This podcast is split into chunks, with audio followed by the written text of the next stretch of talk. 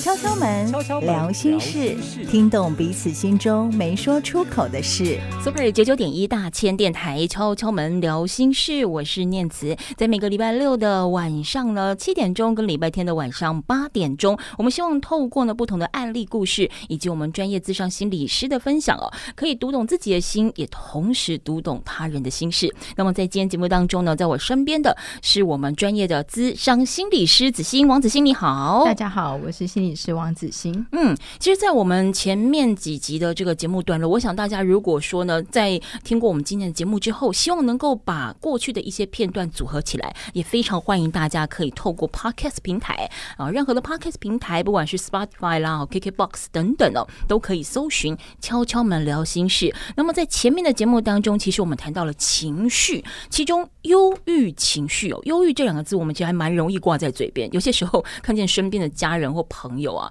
呃，情绪比较低落的时候，哎，我们就会开玩笑说啊，你忧郁症哦，吼。那其实先前的节目当中，子欣也已经跟我们大略的分享了。忧郁的情绪其实是跟忧郁症哦不太相同。忧郁它其实是一个情绪的展现，呃，可以算是正常的能量释放。但如果说你长久以往反复的出现所谓忧郁的情绪的时候，它其实是很有可能变成一种身心疾病的。好，那在这一集当中呢，其实子欣要陆续来跟我们分享忧郁症的自我觉察跟防治。子欣，我想先问你哦，什么是？忧郁症，我自己会有感觉吗？嗯。如果啊，你超过两个星期以上，嗯，都觉得整天都快乐不起来，对，或者是没有任何的活力，嗯，那反复的出现的这一些这个无望感或自我伤害的念头，嗯，很有可能就是达到了忧郁症的诊断的标准，嗯，好，那我们今天要谈忧郁症怎么样觉察跟防治，对，其实啊，呃，刚刚念慈帮我们做一个很好的开场，哈，就是忧郁情绪跟忧郁症，对，是两个不一样的。的事情，好，那我想到啊，这个之前呢、啊，杨丞琳上中国选秀节目的时候，哦、他不是叫那个参赛者对。要做好表情管理，嗯嗯对对对对，表表情管理耶，对，哎，这个他其实讲相反了，嗯，好，也就是说你的表情喜爱控制，哦，你的表情是可以控制的，嗯，比如说你可以面瘫。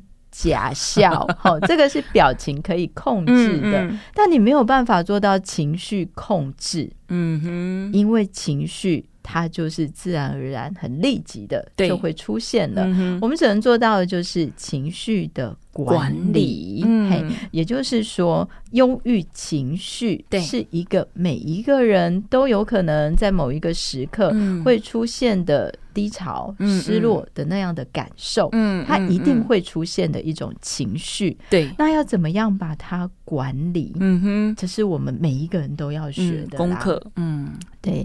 那今天谈的一个例子啊，哈，其实呢，每一个呃走进咨商室的忧郁症的患者，对，他们都有共同的故事哦。好，所以这不是。只有一个故事是这样，嗯嗯、是大部分的忧郁症的患者，他们走进来，对他们身边的人，嗯，都会跟他讲说，对。啊，你要自己想开呀！这、这、这真的就不用走进咨商室。其实碰到情绪低落的人都很常听见，你就是过太爽，嗯，好，你就过太幸福，才会这样想东想西。想当年呐，你想赢啦，你的是不够不赢啦。对，想当年呐，你就是没有我这么辛苦，嗯，所以才会。所以才会呢，这个呃自己想不开啊，然后呢躲在忧郁症后面，嗯、然后整天这样子发懒哈。对，所以忧郁症的患者很容易被指责，对，也就是认为他没有自己想这个正面啊，嗯、没有自己呢把这个想法给给这个更精进，然后觉得自己好像没有做到某一些事情。嗯嗯嗯，那这是因为我们大部分人都会觉得忧郁症就是不知足。这个吃苦吃的不够，你自己想开，嗯，你要好好加油啊，你努力一点就好啦。对呀，你不要往坏的方面想嘛，你要正面呐，世界没有这么糟啊，是不是？而且你看比你糟的人更多，对对对，就会拿自己悲惨的经验来垫底。对，就是大家四周围都是悲惨人生，你不是最惨的。对，那很多的个案，他们进来咨商室里面谈到这些事情，他们都会非常非常的难受啊。然后还有一些比较这个戏剧化的。父母啊，哦，比如说就会打自己的脸啊。就会说，就是像我这样，嗯、我怎么会这么运气不好，才会生出像你这样的孩子？嗯嗯、甚至有妈妈会捶打自己的肚子，啊，就说我的肚子就是拍巴豆啦，才会生出这样的小孩。嗯嗯、那其实这对忧郁症的孩子来讲，它就是一种这个情绪上面的勒索。嗯嗯嗯，而且是施加更多的压力，对，他会有更多的压力的感受。嗯，那这个个案常常。就在智商室里面哭很久，那我们能做的是什么呢？陪他，对，等他讲，听他哭。对，嗯，哎呀，要不要这个加入我们的行列？我可以去打工吗？对，就是陪他，嗯，慢慢的陪他体验那个情绪，在对话的过程里面呢，不断的去邀请他谈，嗯，除了哀伤、失落，嗯，你还触碰到什么样的情绪？嗯嗯，所以你会发现，其实愤怒的里面，对，是哀伤，嗯哼，因为。爸爸妈妈讲的那些话，嗯、我身边人告诉他要加油，嗯，他其实是生气的，嗯嗯，嗯只是他把那个愤怒往肚子里面吞，对，就呈现了一种哀伤的感受。而且那哀伤可能对于很多的忧郁症患者来讲，他认为那是自己的弱点，那他觉得他已经有够弱了，他不能再把更多的弱点暴露在更外面的地方，让别人来伤害他，所以他用比较强势的方式去抵御外物。嗯，也讲的真好哈。嗯、也就是说，不管是愤怒或哀伤，嗯、其实我们是要觉察那个情绪的。嗯、所以，当这个个案来，他哭个不停，我们要做的就是急救。嗯，哦，也就是说，在那个咨商师里面，要先听他说，嗯、让他把自己的情绪呢给觉察、触碰、了解，他才能够知道他自己。这个当下他的复杂的感受是什么？嗯，好，然后最后呢，我会带他做这个腹式呼吸。哦，腹式呼吸就是用肚子呼吸。嗯哼，我们一般都是胸腔呼吸嘛。好，那腹式呼吸里面，腹就是腹部的腹。好，你要想象一下，你的肚子里面有一颗气球。嗯哼，然后他在按摩你的横膈膜。然后呢，这个吸气的时候大概四秒。对，吐气的时候大概八秒。嗯哼，那如果四跟八你记不起来没关系，你只要记得你吐气的时间比吸进去的时间还多多就够了。嗯，好，那它其实是一个可以平稳情绪的练习。嗯，也就是说，其实腹式呼吸法在很多地方都会被用到。那它其实是。呃，等于说增长你呼吸吐气的时间，让你的思绪冷静下来，放慢一切的动作，是对对也让我们的交感神经跟副交感神经可以维持在一个平和的状态底下，对、嗯、这个比较平稳，嗯、我们的大脑的前额叶才能够理性思考，嗯，不然我们都处在一个害怕、愤怒的状态里面，是会用原始的反应，嗯，比如说哭，对。或者是这个挥拳，对，所以要让我们自己呢。情绪能够平稳下来之后呢，我们才能够体会得到那个负面情绪的力量是什么。嗯嗯嗯。所以带着个案在智商室里面，当他哭泣的时候，我们是倾听的。嗯。然后教他腹式呼吸，对，其实就是一种急救。嗯。最后还需要的就是发展，发展。比如说，当他冷静下来的时候呢，我就会带着个案去谈，在刚刚的过程里面，你体会到了什么？嗯，他就能够觉察到情绪是可以流动跟管理的。嗯，好，就是当你出现负向情绪的时候，对，它其实是一种能量，它在提醒你，愤怒是提醒你要动起来，对，哀伤是提醒你要静下来想一想。嗯哼，所以负面情绪其实是一种能量。对，那这个需要在智商室里头反复的练习好几次。嗯哼。他才能够成为一种习惯。嗯，好。那有一次有一个个案跟我谈的时候，我觉得这个经验实在是太可爱了。Uh. 他就跟我说，他有一次在家里呀、啊，也是这个感觉得到啊，我自己已经很沮丧了。嗯、然后爸爸妈妈又开始。臭臭脸，我要跟他讲说，你要自己想开呀、啊，没有人永远像你这样，嗯、然后就这么、嗯、这么这个这个低潮的，你要像我以前那样啊，嗯、自己走出来啊，天不怕地不怕。我的个案告诉我说啊，嗯、他感觉得到自己好像啪快断了，嗯，因为他爸爸又开始拿他以前奋斗的经验故事，当年勇。对，再开始跟他讲道理了。对，他的哀伤，他觉察到了，他的沮丧逐渐转变成为愤怒，因为又要听老掉牙的旧故事，而且没有人愿意听他说。他其实释放出了求救的讯息，呃，面对他最亲近的人，但是那个最亲近他以为可以保护他的人，却反而 再倒打一把。你讲到了重点，嗯，就是没有人听他说，哦，所以他觉察到他自己的哀伤转变成愤怒的时候。后，对，他就想起我们在咨商室里面谈的，愤怒也是一种力量。嗯嗯，所以他就走到门口，对，穿起球鞋，头也不回的往外跑。哦，他跑个十分钟、二十分钟，气喘吁吁的回来。他跟我说啊，他很像是，因为我看过《阿甘正传》的阿甘嘛，一直跑，一直跑。对，他说他就像那个阿甘一样，一直跑，一直跑。跑回来之后，他突然觉得，哎。好像没有这么大的情绪压力，哎，可是他跑的过程当中还会有那些愤怒的情绪，或者是他当下想到的是什么？你有问过他这些事情？他当时就只想跑出去，就是想跑。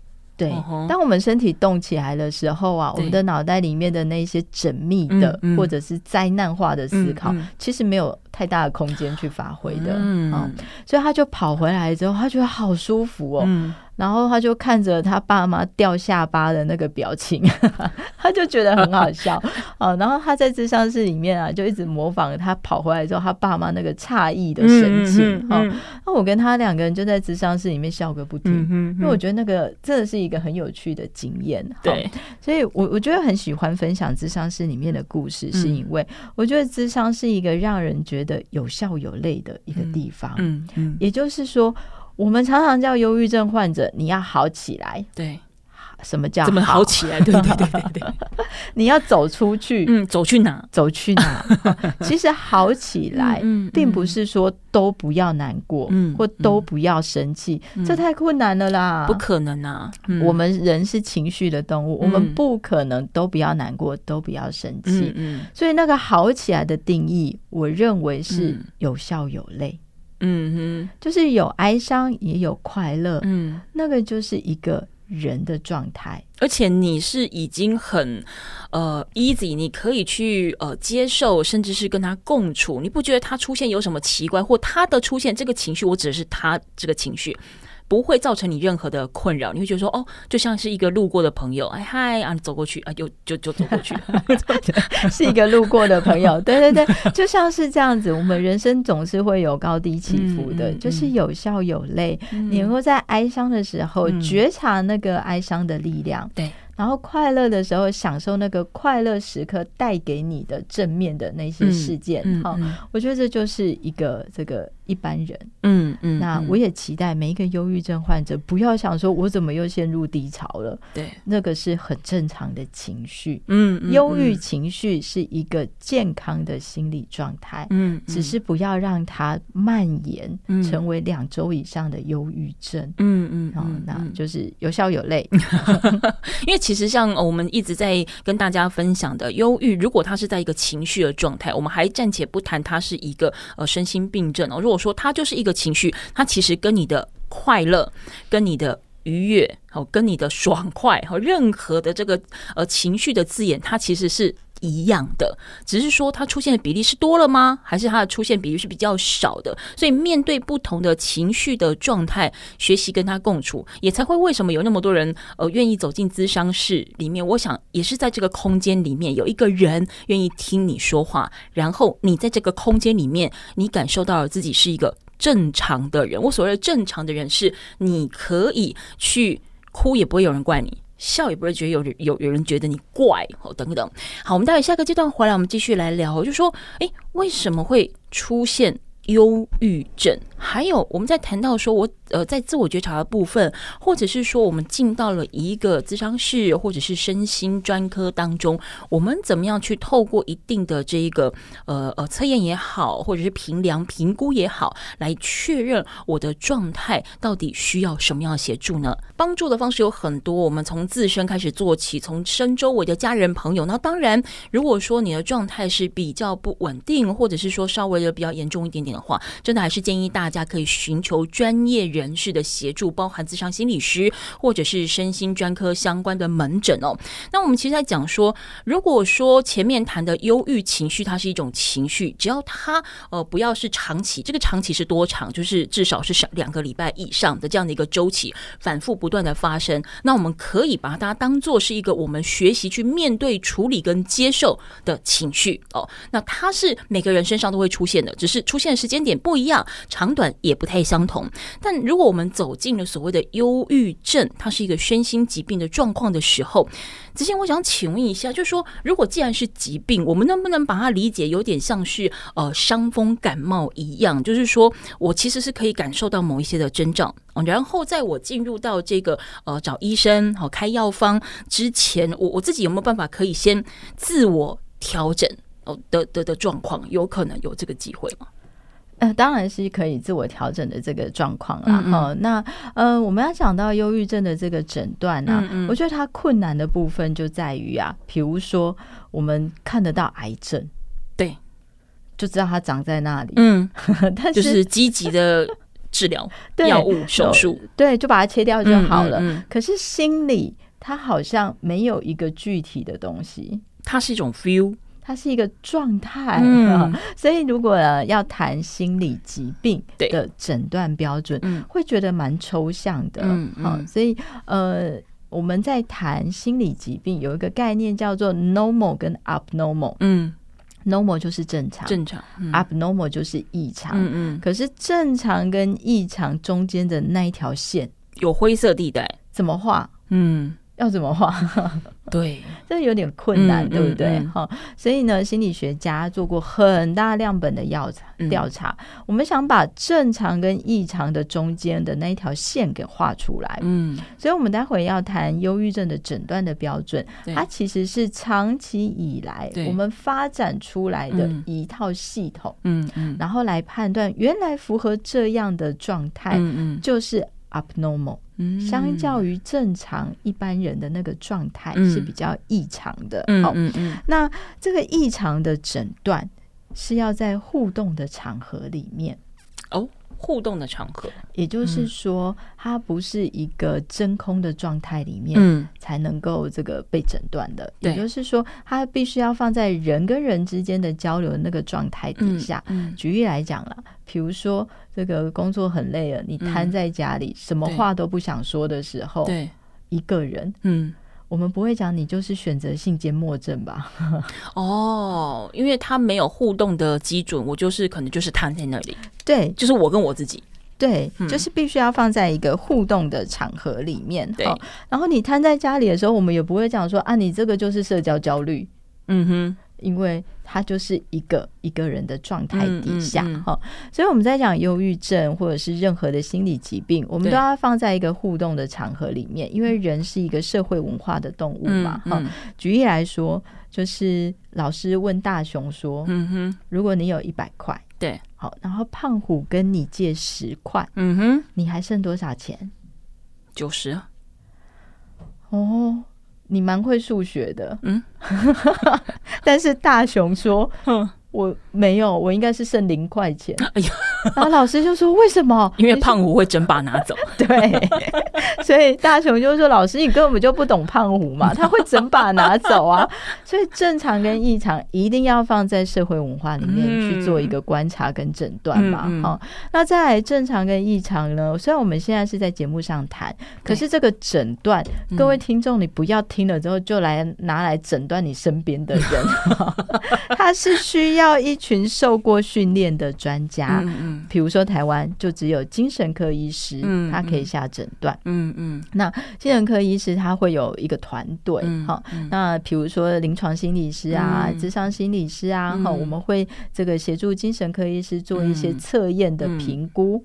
然后我们会把它变成报告，对，然后由医生来判断他在这一些测验上面达到的指标，或者是这个他其他的检查状况是如何的，医生才会下一个诊断。对，好，所以大家不要听完这个标准之后，嘎滴咒医生啊，还是留给专业的去做哈。只有医生才能够做这样的诊断。对，那我们谈的这个诊断系统呢，叫做 DSM。嗯，它其实呢是。呃，当时为了美国的退伍军人，他所发展来的哈。哦嗯、比如说你一般去看肠胃啊、看心脏啊，嗯、你会发现医生会用厚厚的一大本，叫做 ICD。嗯哼，好，那个诊断系统什么疾病都有。嗯，那里面关于精神的可能就只有一小张。嗯，好，那后来当时呢，这个美国发现很多的战后的退伍军人啊，他们在战场时候出生入死，嗯、听从指令，嗯、然后杀害这个无辜的人，创伤症候群吗？对，他们回到美国本土，其实有蛮多创伤的这种记忆会产生。嗯、就他们发现那一本 ICD 啊，对，里面精神的部分太少了，不够用。不太够用，嗯，他们就把它专门拿出来发展出一个诊断的系统，嗯，嗯，所以那个诊断系统是不断的正在改变当中。哦，哦，它不是一个像是教科书一样，就是那一本在，它确实是一本教科书，哦，可是它会逐年的修改。嗯，比如说我研究所的时候刚开始学，嗯，是第四版。嗯哼，后来第四版的 TR 修正版，嗯，现在是第五版，嗯，现在是第五版的修正版。你看，哇，经过四版嘞，至少 对，所以从两千年的时候是这个第四版的修正版。哦，今年，嗯，二零二二年的呃呃，去年二零二二年的三月啊，对，已经做到了第五版的修正版。嗯哼，所以它是一个与时并进的诊断系统。嗯嗯嗯，举例来说。像以前很早以前，也把同性恋放在里面，嗯哼、哦。可是随着社会文化的进步，嗯，我们讲到诊断系统需要在互动的场合嘛，对，所以。很早以前，嗯，就把同志给拿掉了，嗯，所以如果你现在觉得同性恋是一个很可怕的心理疾病，嗯，老实说，你真的是 有，对你反而可能需要稍微聊一聊，你需要去谈一谈，因为我们已经不认为同性恋是一个心理疾病了，它是一个健康的现象了，嗯，好，那像上礼拜我们提到这个呃月经前的心情的低落，嗯，那也是新放进来的，嗯，以前没有。没有，嗯，对，所以那个诊断标准是会改变的。那像我们在过这个一个月会谈的侵扰性情绪失调或间歇暴怒障碍症，对，那也是新放进来的。嗯，以前在忧郁症的章节里面，我们只有看到低落的情绪，嗯，没有看到愤怒，也是一种低落情绪的展现。嗯，所以在后面我们才把它放进来。哦，所以。正常跟异常的那一条线，嗯，哎、欸，它是游移的耶，它是游移的，而且心理疾病越来越多，嗯，有有点塞不下，就像是以前没有这个成瘾症嘛，嗯，现在才有，嗯，那我们现在也在讨论网络成瘾要不要放进来，哦，哎、欸，可是这个讨论这么多，它还没有被放进去。目前没有，没有。在韩国他们会认为是需要被治疗，嗯嗯、但全世界来看，那还是少数的比率哈。所以它会是一个犹疑的，也就是说，想要跟大家谈的就是，既然诊断系统会改变，对，心理疾病也会删减跟增加，嗯，所以那个状态只是轻重之别，嗯，没有一个正常人，嗯，每一个人都是独特的人。嗯，只是在某一个时刻里面，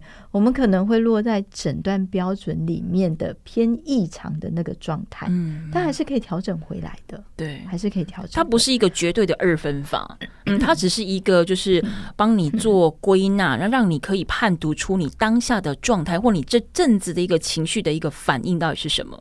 是的，嗯，所以我们举例来说，嗯，以忧郁症来谈，对，他必须要这个。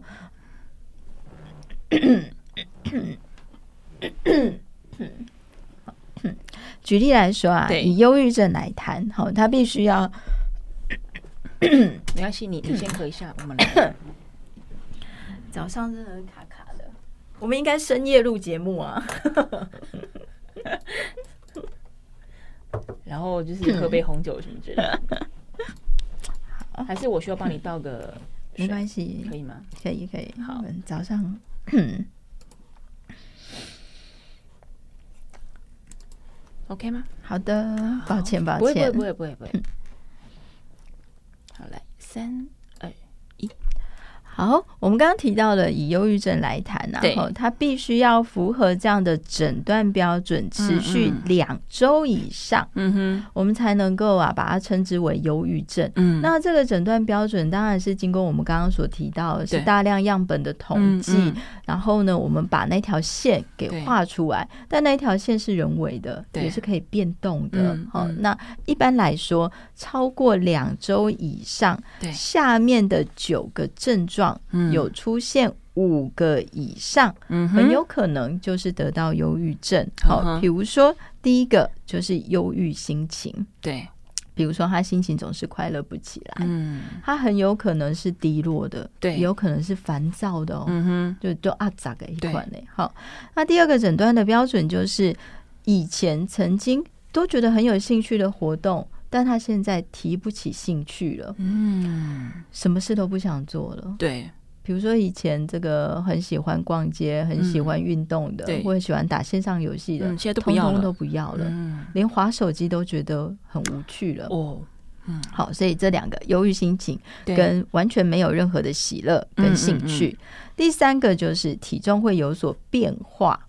哦吼，比如说像我的个案跟我谈，他曾经啊，这个一个礼拜只吃一罐玉米罐头，一个礼拜？就是他没有食欲啊，然后都吃不下东西。对，但是也有一些人暴食，对，嗯，他体重会变化，食欲会增加。好，比如说也有个案告诉我说，他不知道怎么了，在半夜的时候就把那个妈妈还没有冰进冰箱的那一锅冷饭，对，全部都吃掉。哇。嗯，好，所以他很有可能会暴饮暴食，好，或者是都吃不下东西。对，好，那第四个就是啊，睡不好，嗯，睡不着，对，入睡困难，嗯，或半夜惊醒，嗯，然后因为这样。隔天就会特别的累。累，嗯，精神不好，嗯，所以你会发现忧郁症患者都躺在床上，嗯，因为他就是睡不好，嗯，然后又更累，提不起劲，他就会形成一个恶性的循环。对，好，那第五个就是他的思考会变慢，嗯，就是而且那个思考变慢里面有很多灾难化的想法或自动化的思考，对。比如说，他就反复的想到自己总是一个不够好的人，嗯，然后越想越悲观，然后觉得自己不行，觉得自己就是差劲，对对，对，然后思考就会变得很缓慢。好，那第六个就是没有活力啦，对，好，就是整天就觉得这个，哎，你睡不好啊，睡不好。对啊，这是 一个循环，循环，对，它就是一个循环。嗯嗯。第七个就是没有价值感跟罪恶感，嗯嗯，觉得这个想法都是负面的，然后很自责，觉得自己活着很没有意思。对。那第八个就是没有办法专注，对。好，这个原本有兴趣的事情，他都没有办法投入兴趣、专注的去做了。对，第九个就是会反复的想到自我伤害或者是死亡的念头。嗯，所以我们在谈忧郁症，它跟自杀防治有很大的关系。对。并不是说忧郁症会造成死亡，嗯，而是忧郁这个自我伤害的念头会增加，对，然后生活无望感也会增加，嗯，它可能会跟这个自杀意图有比较高的关联性，嗯，但它并不是忧郁症就会造成自杀，并不是的，对，只是他们有高关联。嗯，那所有心理疾病里面，只有这个厌食症，它有致死率。其他的心理疾病都没有致死率啦，嗯嗯，只是在忧郁症里面，它可能跟自杀有比较高的关联性，嗯嗯嗯，是的，哎，可是其实我像刚才子欣提到这个忧郁症的一个诊断的标准，这九项里面。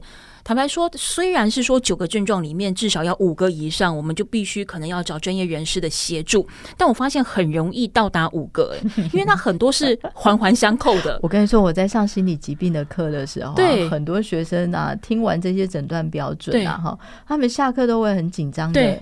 来找我，老师，我觉得我有，我刚刚也紧张了一下下，因为真的还蛮，你好，比如说你刚才我们提到的这个睡眠品质低落，好，你难入睡或整天想睡，嗯、那你合理的就会影响到你隔天会失去活力、疲累、体力变差，然后脑筋迟钝、无法思考。对，我们在谈的那个诊断标准里面，然后、嗯、正常跟异常的那一条线，对、嗯，虽然很模糊，嗯，但是每一个诊断标准都要极其严重。你要想想，那个光谱是很偏的，嗯，哦，就是极其严重，也就是说，他整天都没有活力，对，整天都快乐不起来，嗯，整天反复的想到死亡的念头，嗯、或者是整天都觉得自己毫无价值感。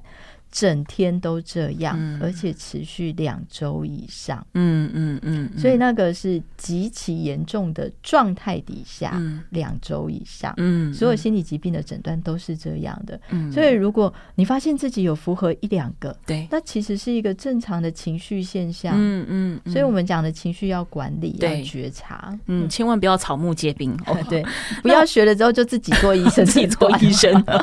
不过其实坦白讲，当然我们刚才提供给大家的是一个呃比较可以呃归类好的九个状况，但我想有些人他可能在真的鼓起勇气去寻找专业人士的协助之前，他也会想要先了解一下自己的状态到底是处在什么样的情况，那或许有个底之后，他也才能够更聚焦的去求助于专业人士。好，所以待会我们下一个阶段回来也请子欣来跟我们分享一下。其实呢，在这个自我检测的部分，有一个比较简易的这个所谓的健康量表吼。也可以提供给我们所有听众朋友们哈，或观众朋友们，在碰到一个情绪，你如果已经持续到一两周的状况之下无解哦，或许可以先透过这个量表，让自己更聚焦，说问题可能在哪里，然后再带着这样的一个呃测量的这个经验跟过程，去寻找专业的。医师和或者是相关人士来做诊断。那你发现到了自己有一些在情绪上面，或者是在包含我们上一节谈到的有几个呃指标，九项指标当中，如果已经大概有五个状态，你是有一点点的符合的时候，或许你可以提高警觉。但是，是请先不要把自己当成是病人，也千万不要自己先当医生。如果说你开始有一些些情绪当中，或者是你有一些忧郁的倾向的时候，我想，或或许我们在这一节当中要跟大家分享的是一个简易的健康量表。透过这样子的一个量表，你可以先自我问答，好，但它不是标准，它也不是唯一，它是一个未来如果说你觉得你需要去寻求专业人士的协助的时候，带着这份量表去。跟他们聊一聊，那么也透过这个量表当中的一些数字啊，我们可以更清楚聚焦的是，知道这些专业人士应该提供你哪一些的医疗协助。那子欣，其实你前一节有谈到，哦包含我们在做这些忧郁症的一些测量，或者是说专业人士的评定的时候，它都不是一个 yes or no 这么两极化的标准，它可能是一个集聚。它可能是一个光谱，有可能某一些状态它是比较轻微的，有一些状态是比较严重的，它是可能需要调配呃互相影响或治疗的，对不对？好，那我们接下来看到是不是有一份这一个所谓的检视的健康量表，它其实有五个级距。是，嗯，那是不是先大概跟我们讲一下这样的一个量表，是我们一般人可以使用吗？还是说它可能利用在什么样的一个时间点上？这个 BSRSFI 啊，哈，检视健康量表，它是一个非常简短的量表。对，那你只要在网页上 Google 一下 BSRS-5，对，其实就很容易找到。对，那它并不是一个忧郁症的诊断标准。它反而像是一个啊，自我觉察、自我检查心情的指标。嗯嗯嗯。所以，我们待会啊，我们会请这个专业的主持人、口语清新的主持人，帮我们念一下这个诊断的标准。好，那呃，请各位听众，你可以呢自己这个听听标准，然后检查一下自己的状态是如何。那如果分数这个比较高的，比如说十五分以上，是需要高关怀的。对。好，嗯、那我们请念慈来帮我们介绍一下。哇，这你一讲我就不能你知道打结。来，我先跟大家稍微解释一下，它总共分为五个级句。哦，那第一个级句是不会，它代表分数是零分。哦，那第二个是轻微一分，中等程度两分，严重程度三分，非常严重。四分哦，所以你可以依照你不同的这个状态，听到这个题目的同时，为自己大概放在一个评量的定位上。好，但再再说一次，它不是绝对，更不是唯一的标准。好，那第一个测量的题目是哦，你觉得你睡眠困难，比如你难以入睡、容易醒，或者是早醒，这是第一个。零到四分，零到四分，你可以给自己最严重是四分，嗯，一个分数。好，那第二题的部分就是感觉紧张或不安，同样是零到四分，零是不会，四是你觉得非常严重。好，这是第二题。第三题就是觉得容易苦恼或动怒，同样也是零到四分。好，第四题，感觉忧郁，心情低落。第五题，你觉得比不上别人。哦，这是第五题。那有一个是附加的测验值，但它同样也不是唯一跟绝对。这个附加的测验值就是你有自杀的想法。OK，子欣，那如果说听众朋友们不管是透过我们的节目，或者是呃到网站上面去搜寻这个量表之后。在一个冷静的状况之下，我做完了这一套的测验，他怎么样去看他的数值？就是呢，如果你做完了这 BSRS Five 的这个检视健康量表，哈、嗯，那如果你的分数是十五分以上，嗯，其实你的心情就感冒了啦，嗯，你是需要找人来协助的。十五分以上，那最后一题没有题号的那一题，哈，嗯，那如果是两分以上，也就是自杀的念头在两分以上，嗯，那就是需要。立刻去找这个精神科医师或心理咨商师聊一聊，好，表示呢，你现在的状态呢，其实已经这个在低谷的阶段了，是需要被帮助的哈。那其实这个自我的检查是一个蛮重要的筛选，就是我们每一个人都要觉察自己的心情状态到底是如何。那这个 BSRSFI 的量表啊，它是最近一周以来的。哦，那达到忧郁症的诊断标准要两周以上，嗯，所以它其实就是一个初步的自我的检查、嗯、自我觉察的一个工具，嗯嗯，好，它是一个工具而已，所以你可以看一看自己现在的睡眠品质，嗯，然后心里的无望感受到底有多强烈，嗯，那某些时候你其实只要找一个人来聊一聊就可以了，哈、嗯嗯，那为什么找朋友聊没有效呢？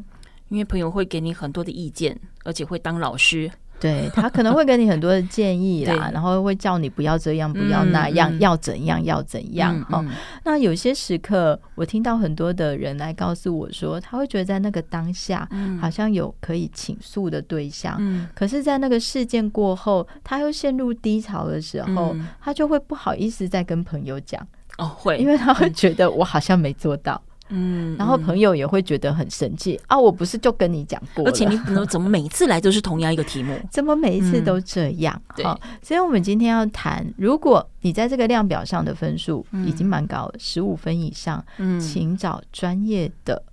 这个医疗团队，不管是医生或专业的倾听者都好，需要帮忙梳理一下你心里面的结。哦，那如果医生诊断确定是符合忧郁症的标准了，我觉得这个要跟大家谈的就是忧郁症的治疗是非常重要的一件事情。对，因为我们台湾忧郁症防治协会的网站就有提到，台湾人得到忧郁症的比率，对，其实在调查上竟然比全球还要低，嗯，这反映了什么？就反映就是我们的就医率非常的低，低。非常的低，嗯，我们的就医率只有百分之二十，对。美国的求助率是百分之五十七点三，好，所以其实我们就医率其实是蛮低的，嗯，可见得我们对于忧郁症的这个帮助，嗯，其实是还需要有一大段的距离，心理卫教的工作，所以文化部的这个专业真的是非常重要，嗯，就是每一个人，我们希望能够营造一个友善的环境，对，当你心情低落的时候，嗯，应该要找专业的帮忙，嗯嗯嗯，那我们来提专业的帮忙要怎么做？对。那其实忧郁症呢，它是心理社会的疾病。也就是说，某一些遗传在大脑的这个分泌物的这个不平衡，可能会让这个人比较有忧郁的体质。对，好，那也有可能呢，在后天的成长环境里面，心理社会的压力难以调试嘛。嗯，哦，所以它是一个生理心理的疾病。那既然是生理跟心理的疾病，它在治疗上面就需要一段时间。对。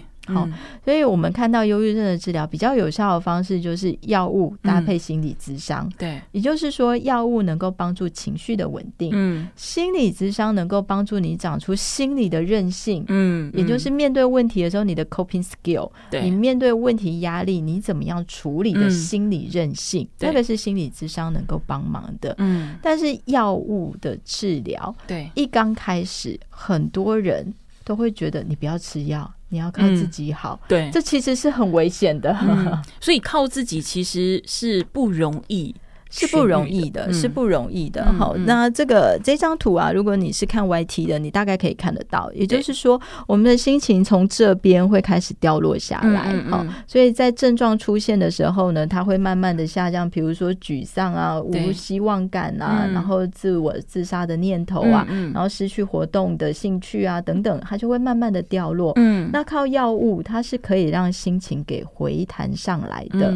那你看这上面写到了药物的。的作用，对，一到三个月是症状期，嗯，然后症状期之后四到六个月，对，药物才能恢复平稳，嗯嗯。可是，在这个阶段，当药物恢复平稳的时候，很多人就想说，那我要靠自己的力量，我就不要吃药，停药，停药，我就不要做心理智商，嗯，这是最危险的阶段，对，因为。你的大脑还没有适应那个药物的作用，嗯，然后心理智商的效果需要一段时间的练习嘛，嗯，嗯，如果这时候反复的停药，我看到蛮多的个案都在这个时候发生一些悲剧，OK，嗯，所以吃药大概要吃半年，嗯，大概要吃半年，稳定的吃药跟智商大概要半年，嗯，那刚开始你会觉得药物没有效。那很像是啊，这个教我呃精神诊断的老师说的，张本胜老师，他说他很像是啊，你在煮菜的时候加盐巴，嗯。刚开始吃药就像是加盐巴一样，嗯，它还没有散，嗯，你就会觉得它没有效，对，但是它需要一段时间的作用，嗯，嗯，嗯，所以在今天的节目里面，我们跟大家谈忧郁症的觉察跟防治，其实有很大的一部分是希望每一个人对忧郁症有认识，嗯，而且是正确的认识，对，嗯，这样子忧郁症患者才不会忌讳就医啦，嗯嗯，其实忧郁真的防治就是早期发现。早期治疗，对，稳定治疗、嗯、就可以预防复发，嗯，这是一个很重要的事情。嗯，其实我们在谈到这个忧郁症的这个自我帮助的技巧，当然我们在今天节目当中，我们谈到了如何的觉察，我们也在呢刚刚这个段落谈到比较浅显的谈到一些忧郁症的一个治疗。但其实，呃，面对忧郁症的患者说，你或者是你本身已经呃很清楚自己知道，就是说已经有一些忧郁症的状态了，他。